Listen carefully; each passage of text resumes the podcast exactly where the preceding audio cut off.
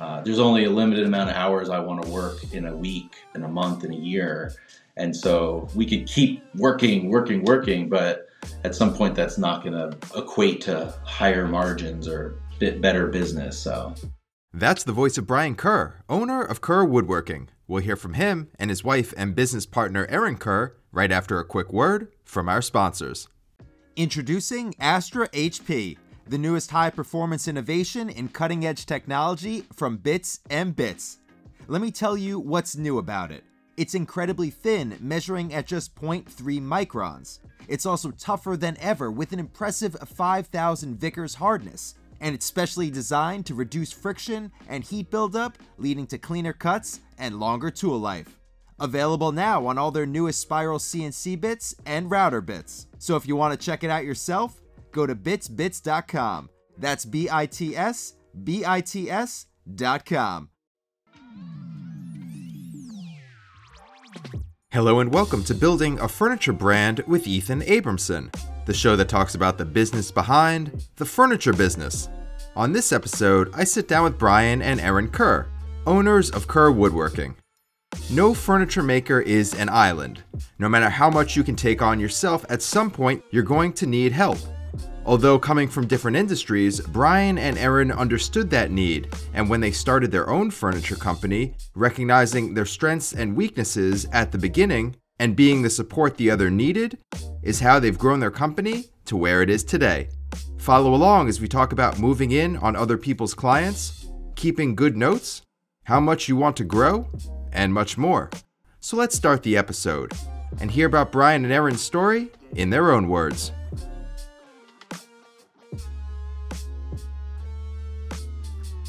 Years ago, I was working during college. I was working for a moving company uh, just north of Philadelphia, and one of the clients that would hire our moving company to deliver their furniture was Nakashima Woodworking.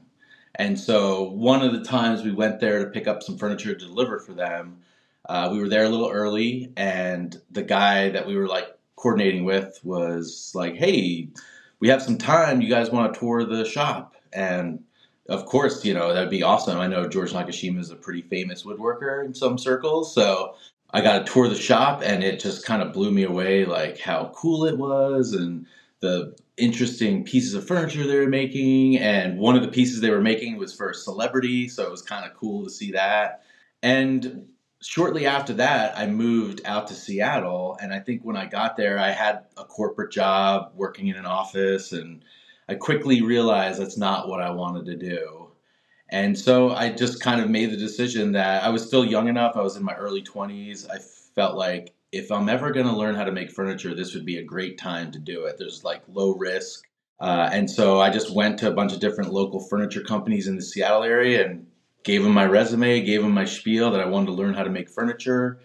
And because of my background as a mover, one of the companies decided to hire me as their delivery guy, but also I could work in the shop part time. So it was like 20 hours of delivering furniture a week and 20 hours in the shop. And that has just progressed into the last 20 years, slowly learning woodworking and furniture making.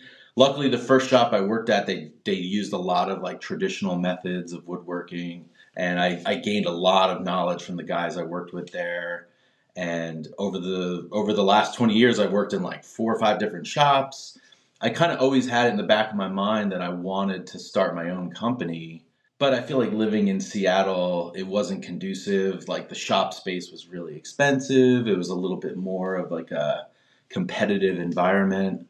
And then i think us moving to asheville we just kind of saw that like if we are ever going to do this this is like the right it's ripe for opportunity we had the the resources to join this co-op shop and we had some friends and neighbors that were asking us for commission pieces.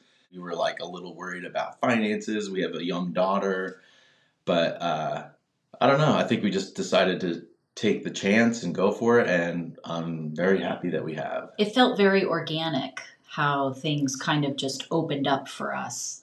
And i think we had this moment where we were like I think this is the right time to do it. Yeah. I think, too, for me, one of my biggest reservations about starting the company would be I feel very confident in my woodworking skills and the ability to make furniture, but like there's many hats to be worn when you're a small business owner like you're like keeping the books, you're marketing yourself. There's a many different aspects and having Erin on board is what really made me feel confident that the two of us working together would be able to like handle this and be successful with it. I have a very eclectic background. I am a jack of all trades. I felt very lost as a young person. I studied art history at NYU. Um, I was a uh, coffee educator and consultant in New York, and I've worked for um, brand innovation companies. I've been a production assistant on commercial photo shoots. Uh, it is a, a plethora of uh, different uh, careers. But I, I found as I took a step backwards and really looked at it as a whole, it was all under a project management umbrella. And now that I have stepped in with with Bryan and we are managing this company and growing this company, I have realized that I wear all of those hats all of that experience that felt a little unguided in the past is now working very well for me and for us and for the company. So it just really helped us kind of move us forward, whether it's dealing with clients in a hospitality aspect or um, dealing with the Instagram and our marketing and the visualization and how do we communicate that through uh, you know a lens of a camera from a you know a physical item to be able to communicate with clients and and our product. Bryan i want to ask you about your experiences working at other shops but knowing that you wanted to go out on your own and you wanted to do your own thing because i feel like a lot of people are in that situation. And when you're working at a shop like this how are you respectful to your employer's time and the people who are paying you to learn on the job but also respectful to your own dream of going out on your own at some point yeah i think uh, one of the shops that I worked for in Seattle, it was actually like a husband and wife owned small boutique furniture um, company. And I think honestly, I took the job. I was working for a much larger shop called Henrybuilt, which is like a pretty well known in the furniture world, high end kitchen cabinets and furniture and stuff like that. Henrybuilt employs the um, Toyota method of manufacturing.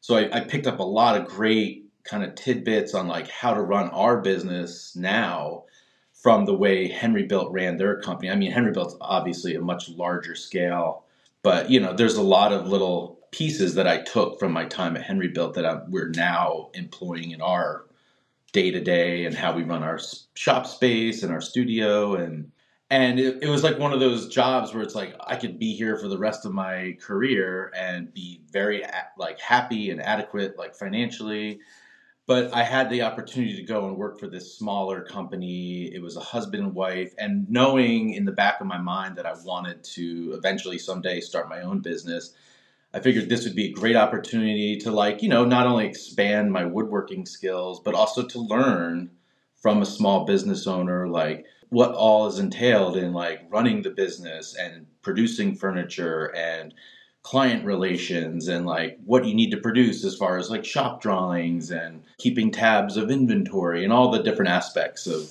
you know, running your own small business. And I felt like I did pick up a lot of good information from them.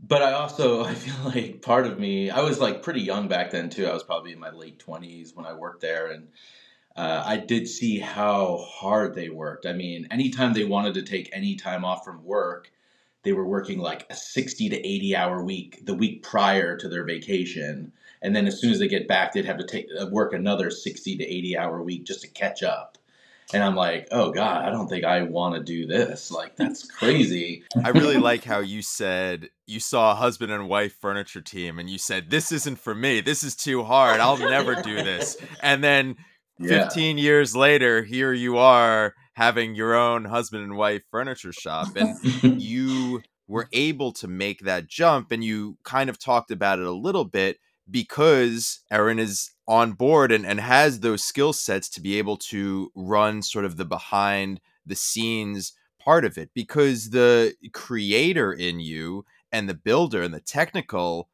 aspect of your your building is great but you could be in the shop building every single day for your entire life but if you don't get it out there if you're not yeah. putting it out there and, and having people buy it then it's kind of a losing scenario for you. So i want to talk to you erin about how how you're putting your company out there when you started this business. I really quickly realized how special bryan's talents are. In my early 20s, I had worked with some artists that I recognized their skills, but they had a difficult time reaching clients, reaching people to purchase their pieces.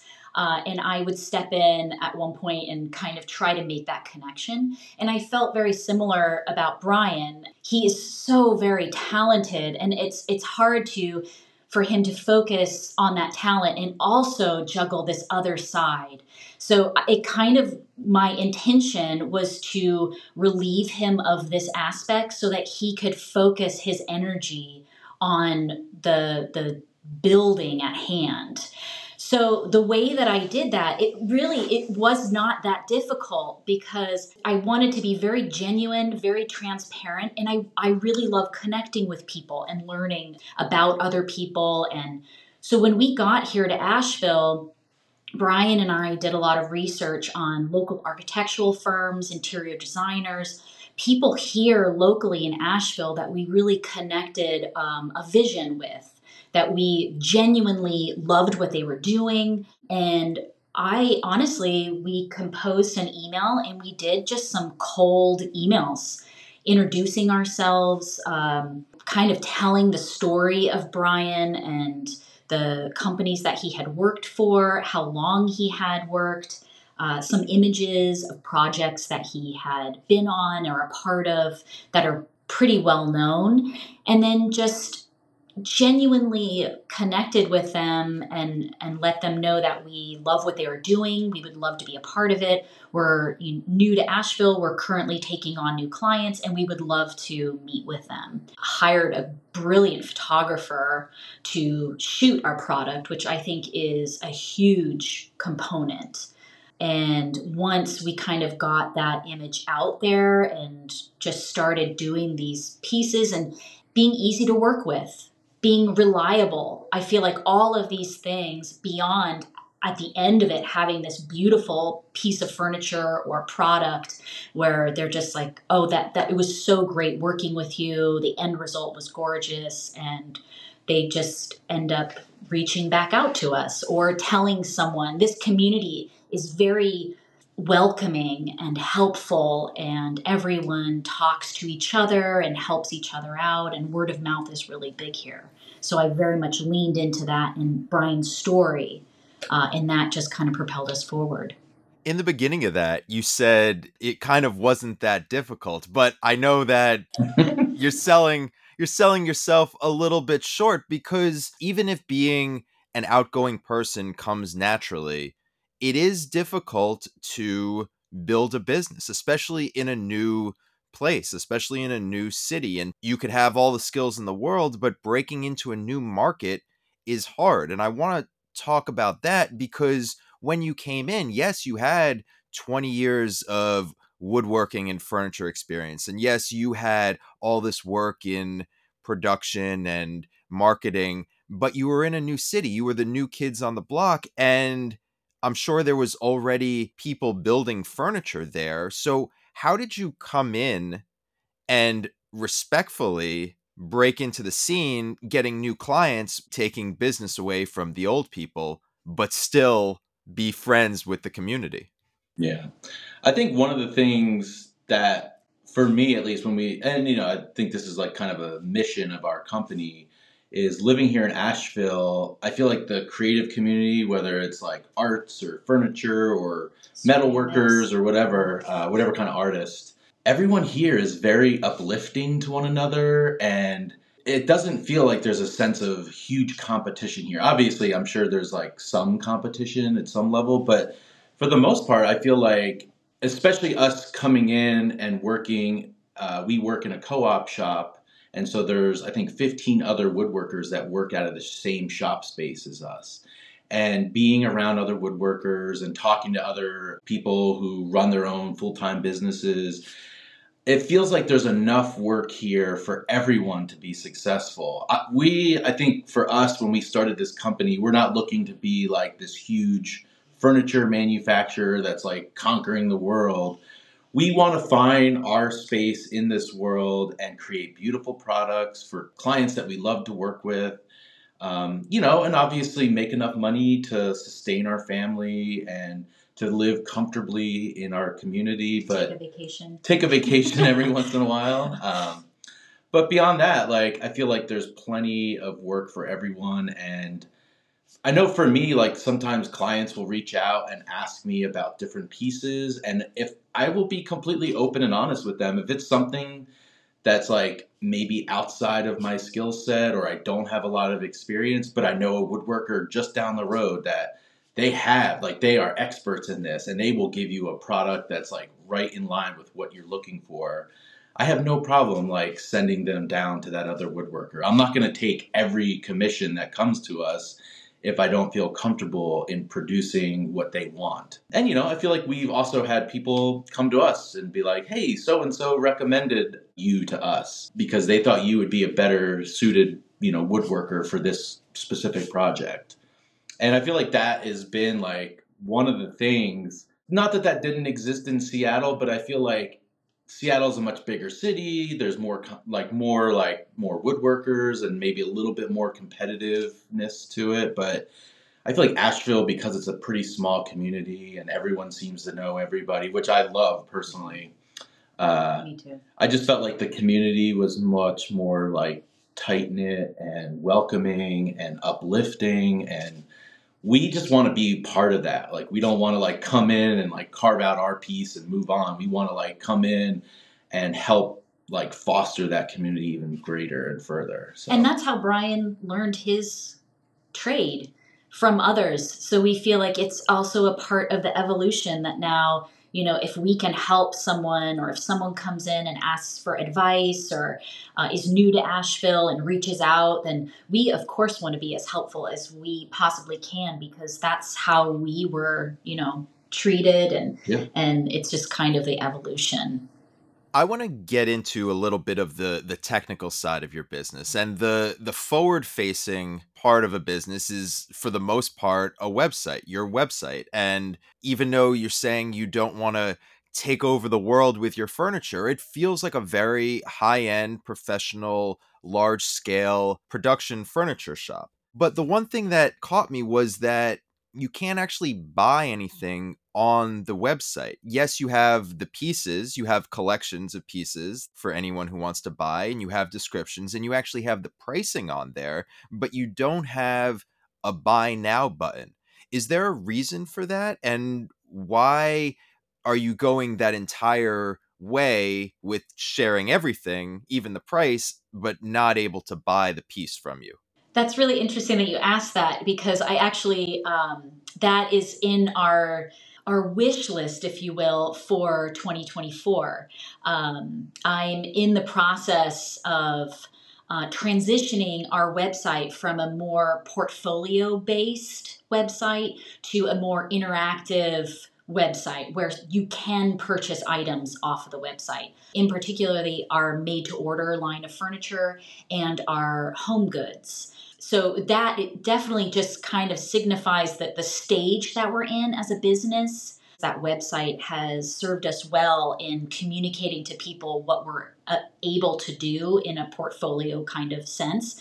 But as we transition now um, you know the ebb and flow of growing a business as we keep growing that is definitely on our radar and, and will be changing uh, hopefully this year. Erin, you were saying that your website in the beginning was more of a portfolio site and it was showcasing what you were building. And you're primarily a freestanding furniture company, but in the beginning, were you taking built in orders or made to measure orders, or did you really stick to your core of we're only a table, chairs, freestanding furniture type company?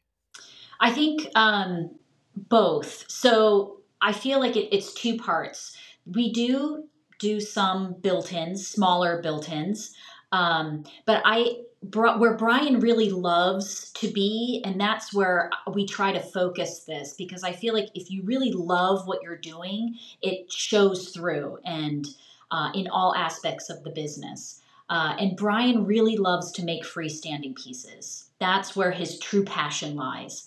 So when I am marketing us, I try to have at least 85% of what I'm communicating to clients through Instagram, the website, are those freestanding pieces that he loves to make.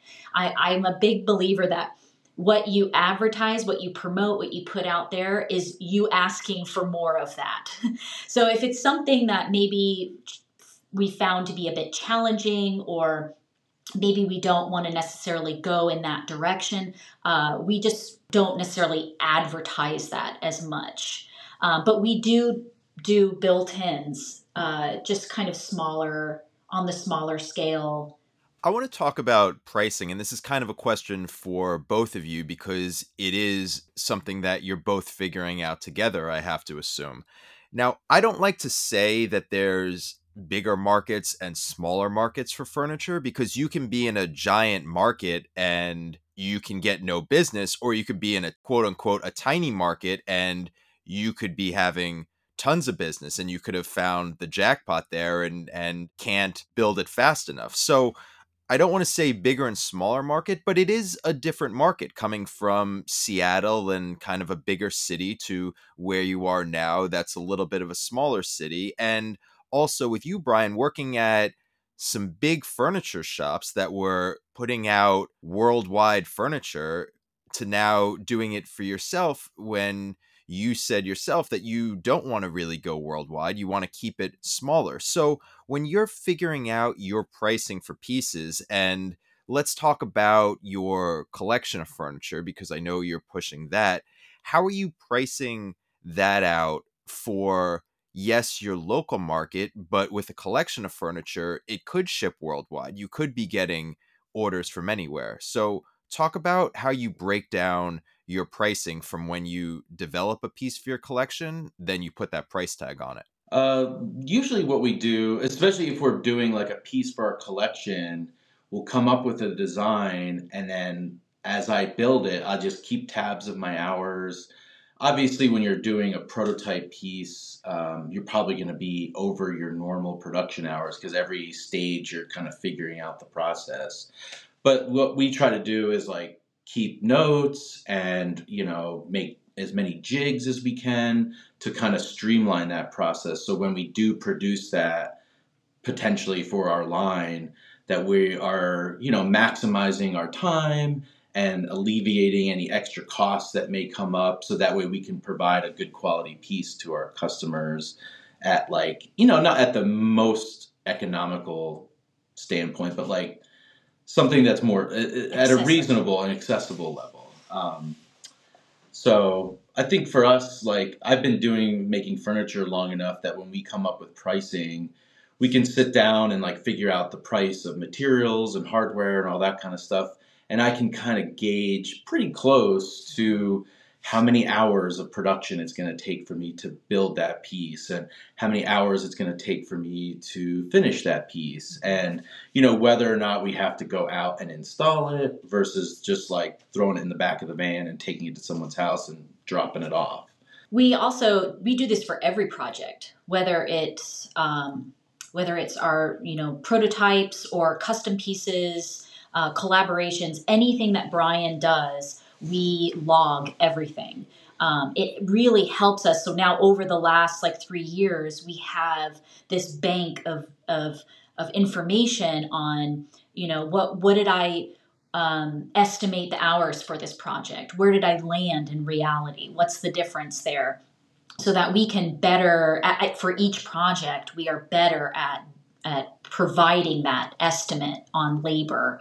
Um, we track the cost of material, everything, and, and I keep everything per project. So at the end of the year, I can kind of look at it as a whole of where did all of that information, all those numbers land so that we can make better decisions as we move forward. Because it is a learning process.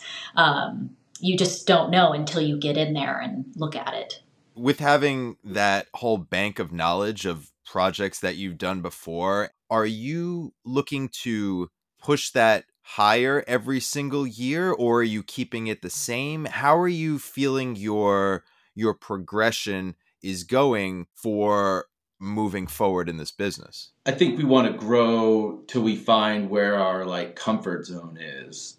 I think we're still growing right now and we will hopefully continue to grow over the next several years.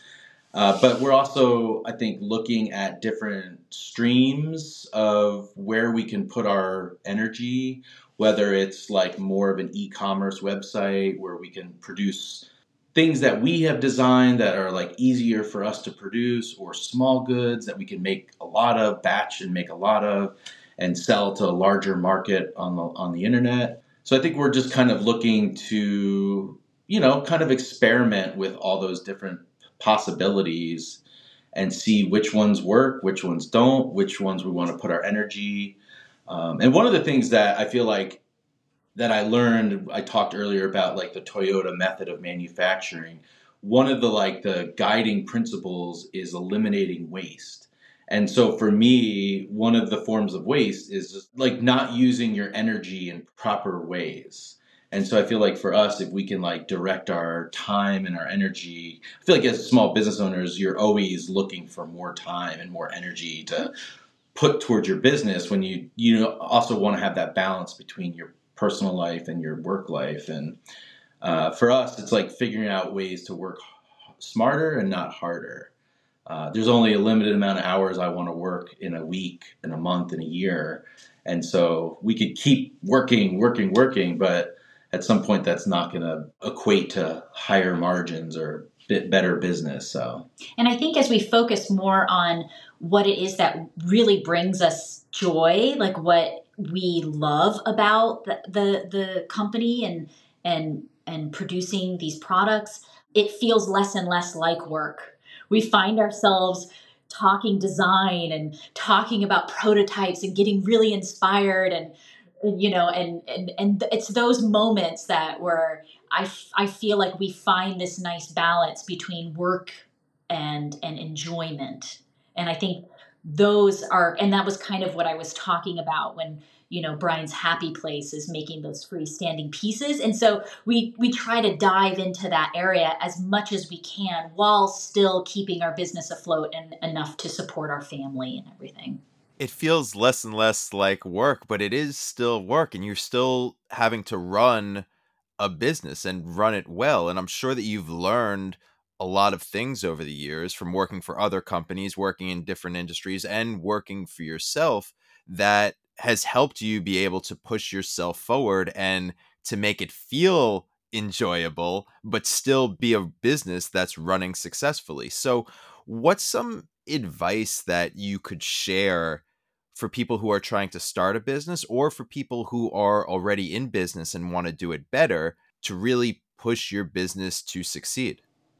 Uh, I would just say to find the path you want to take and have like a clear goal when you start the business. Because I feel like a lot of people know they like making furniture, but they're just kind of like, they just sort of start it and don't have like a clear goal set out for themselves. And if I would have started this business by myself 10, 15 years ago, I would have very much fell into that pitfall. But I feel like now that I'm a little bit older, that I have Erin as a partner, you know, we definitely talked through those goals prior to us starting this business and tried to figure out you know, an intention with this and a path that we wanted to take. Obviously, things come up, plans change, and you have to pivot off of those like inflection points. But for the most part, we have like a kind of like a mission behind everything we do.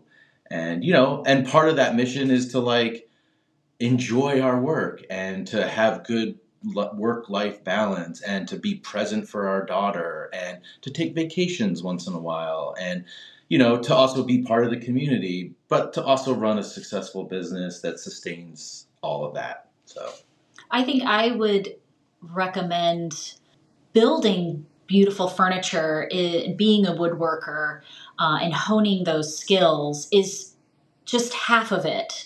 I really think that being able to um, communicate that with clients to be able to sell it to support your your passion of building is very important. And if you had any money to invest in that half of it i would say invest it in a good photographer. Spend money on a good photographer. So that is what that content is what creates business.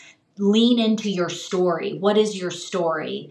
Uh, what is your intention? That is a huge pillar of i think being a successful woodworker furniture maker because that's a big component of it wise words from both of you. You it's it's true and and i appreciate you sharing those and the rest of the discussions that we've had throughout this episode. So thank you so much for your time and wishing you nothing but success as your business continues to grow. Thank awesome. you so much. yeah, thank yes you, thank you. Yeah we appreciate you having us on. Yes and everything that you do. Yeah. Thank you so much for listening to the show. If you liked what you heard and you got value out of it, please think about leaving a review and subscribing wherever you listen. To learn more about the series, please visit buildingafurniturebrand.com and feel free to reach out anytime with questions or guest suggestions to hello at buildingafurniturebrand.com. You can find me at The Build with Ethan on Instagram. Hope you enjoyed the show and can't wait to bring you the next one.